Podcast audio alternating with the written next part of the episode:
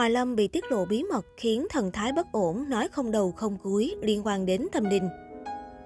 Và ngày gần đây, cộng đồng mạng được phen ngỡ ngàng trước đoạn clip livestream của Hòa Lâm, trong đó giọng ca hoa nở không màu giao lưu với khán giả như bình thường. Thế nhưng đâu ai còn nhận ra anh chàng lịch lãm điển trai thời nào, mà thay vào đó là một người mang thần thái bất ổn, gương mặt nhợt nhạt không tỉnh táo, cố gắng lắm mới mở được mắt. Không những vậy, khán giả càng thêm hoang mang khi con nuôi Hoài Linh liên tục ăn nói một cách ngắt quãng, không ăn nhập, không đầu không cuối. Giọng anh chàng liếu riếu, không tròn câu rõ chữ, câu từ cũng lũng củng khó hiểu. Trong khi dân tình đang xôn xao thì mới đây, trên mạng xã hội TikTok, một nam TikToker bất ngờ mổ xẻ và đưa ra phân tích về nguyên nhân giải thích tại sao Hoài Lâm ra nông nổi như thế này. Mở đầu ở clip, anh chàng thu hút khán giả bằng câu nói gây sốc, tự nhận tình trạng của Hoài Lâm giống mình hồi xưa. Tin nóng cho mọi người là ca sĩ Hòa Lâm, cái em trai này khi mà anh lên livestream tâm sự với mọi người là mình thấy thần sắc của Hòa Lâm rất là lạ. Thứ hai, trên cổ của em có đeo một cái sao chổi mà các bạn biết không, mình nghi em này bị giống như mình ngày xưa đó. Hồi xưa mà mình cũng giống như này là chơi cái này chơi cái kia, rồi sau này bỏ hết làm lại cuộc đời. Nam TikToker cho rằng nguyên nhân lớn nhất của Hòa Lâm đó là vận dụng sai lý thuyết khi tu tập, dẫn tới cái kết không mong muốn. Là học đạo, cái đạo ghê lắm nha, là khi mà các bạn học đúng cách nó thông suốt, còn bạn học không đúng cách, nó làm cái não hoảng loạn giống như là không biết gì luôn.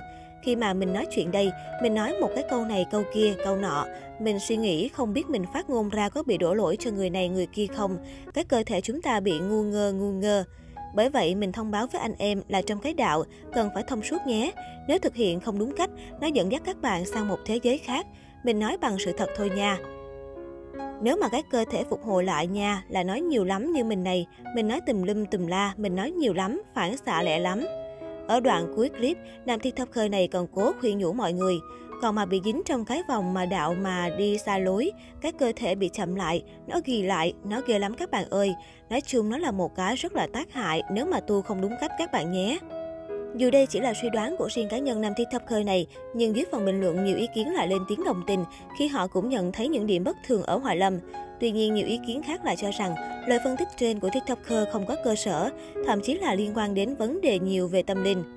Trước đó, hình ảnh Hoài Lâm có những câu nói lan man khó hiểu và ngủ gật trên sóng livestream đã thu hút sự chú ý của đông đảo cư dân mạng.